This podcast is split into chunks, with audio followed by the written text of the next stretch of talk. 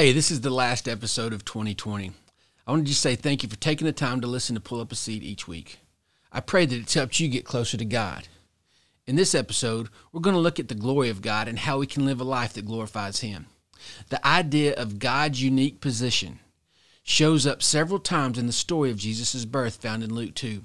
When we hear glory, glorify, and glorifying, that's what we're going to look at in this episode of Pull Up a Seat.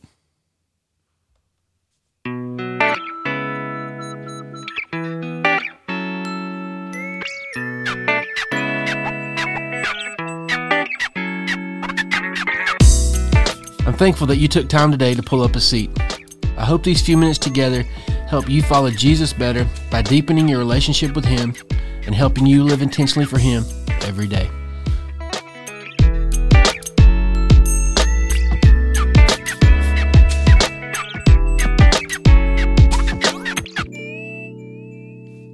In Luke two, we see some great details about the birth of Jesus. Mary and Joseph traveling to Bethlehem, the city of David. Joseph was from the line of David the king. Therefore, Jesus would be part of King David's line. The next thing is we see that there was no room in the inn for the young couple to bring their child into the world. So Jesus, the king of the world, was born in a barn and laid in a feeding trough. Those are some pretty cool details about the birth of our king. In verses eight through twenty-one, Luke continues the story by telling us about the shepherds. And we see the word glory show up three different times. Listen to the story again. And in the same region there were shepherds out in the field, keeping watch over their flock by night. And an angel of the Lord appeared to them, and the glory of the Lord shone around them. And they were filled with great fear. And the angel said to them, "Fear not, for behold, I bring you good noise, good news of great joy that will be for all the people. For unto you is born this day in the city of David a Savior, who is Christ the Lord. And this will be a sign for you. You will find a baby wrapped in swaddling cloths and lying in a manger." And suddenly there was the there was with the angel a multitude of the heavenly host, praising God and saying, "Glory to God in the highest, and on earth peace among those with whom He is pleased." When the angels went away from them into heaven, the shepherds said to one another, "Let us go over to Bethlehem and see this thing that has happened, which the Lord has made known to us." And they went with haste and found Mary and Joseph and the baby lying in a manger. And when they saw it, they made known the saying that had been told them concerning the child.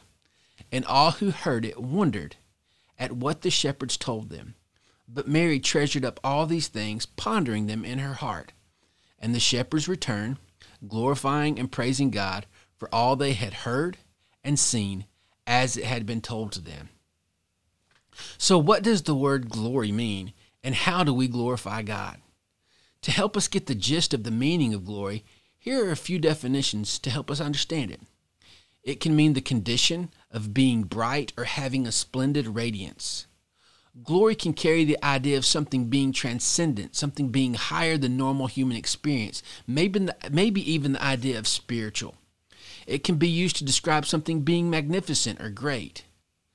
Glory can show that one has done something great or prestigious. It has the idea of a status of being known for something significant. So the glory of God is a splendid radiance that is transcendent over the normal human experience because of who He is and what He has done. The shepherds glorified God because of what they had heard and seen. To glorify means recognize the greatness of something or someone.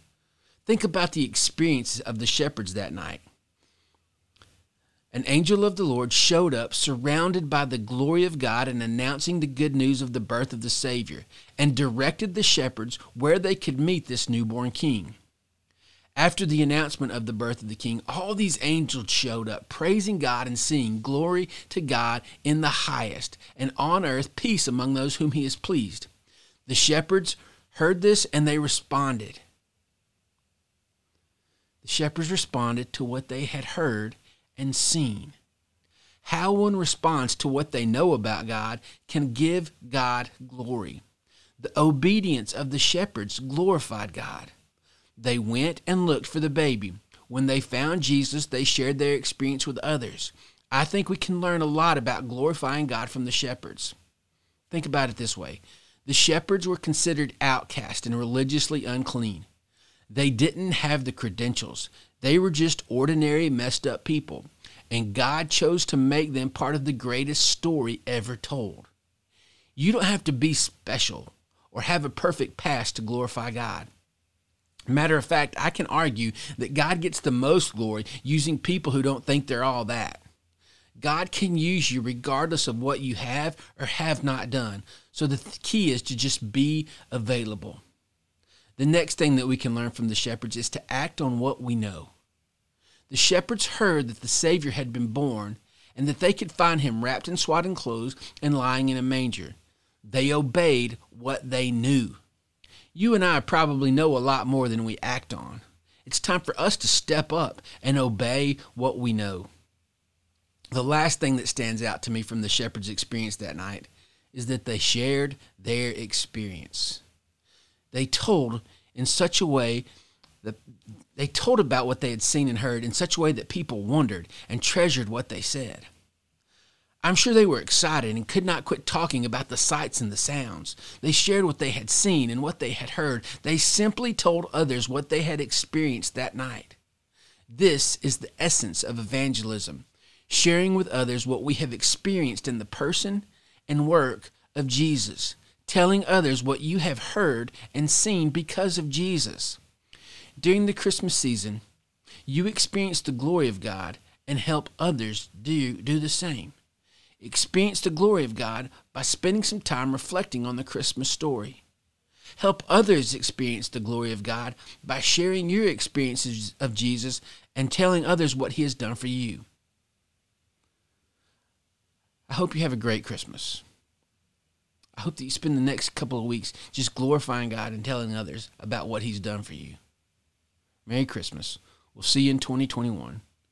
Between now and then, get to know Jesus better and help others do the same.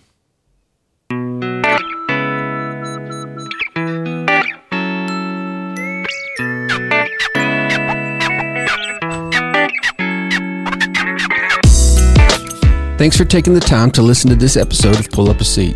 If you've not yet subscribed, do that now so you can get content as soon as it comes out. Also, please help us get the word out by sharing on social media and inviting others to pull up a seat. Until next time, grow in your relationship with Jesus and find one way to live intentionally for him. See you next time when we pull up a seat.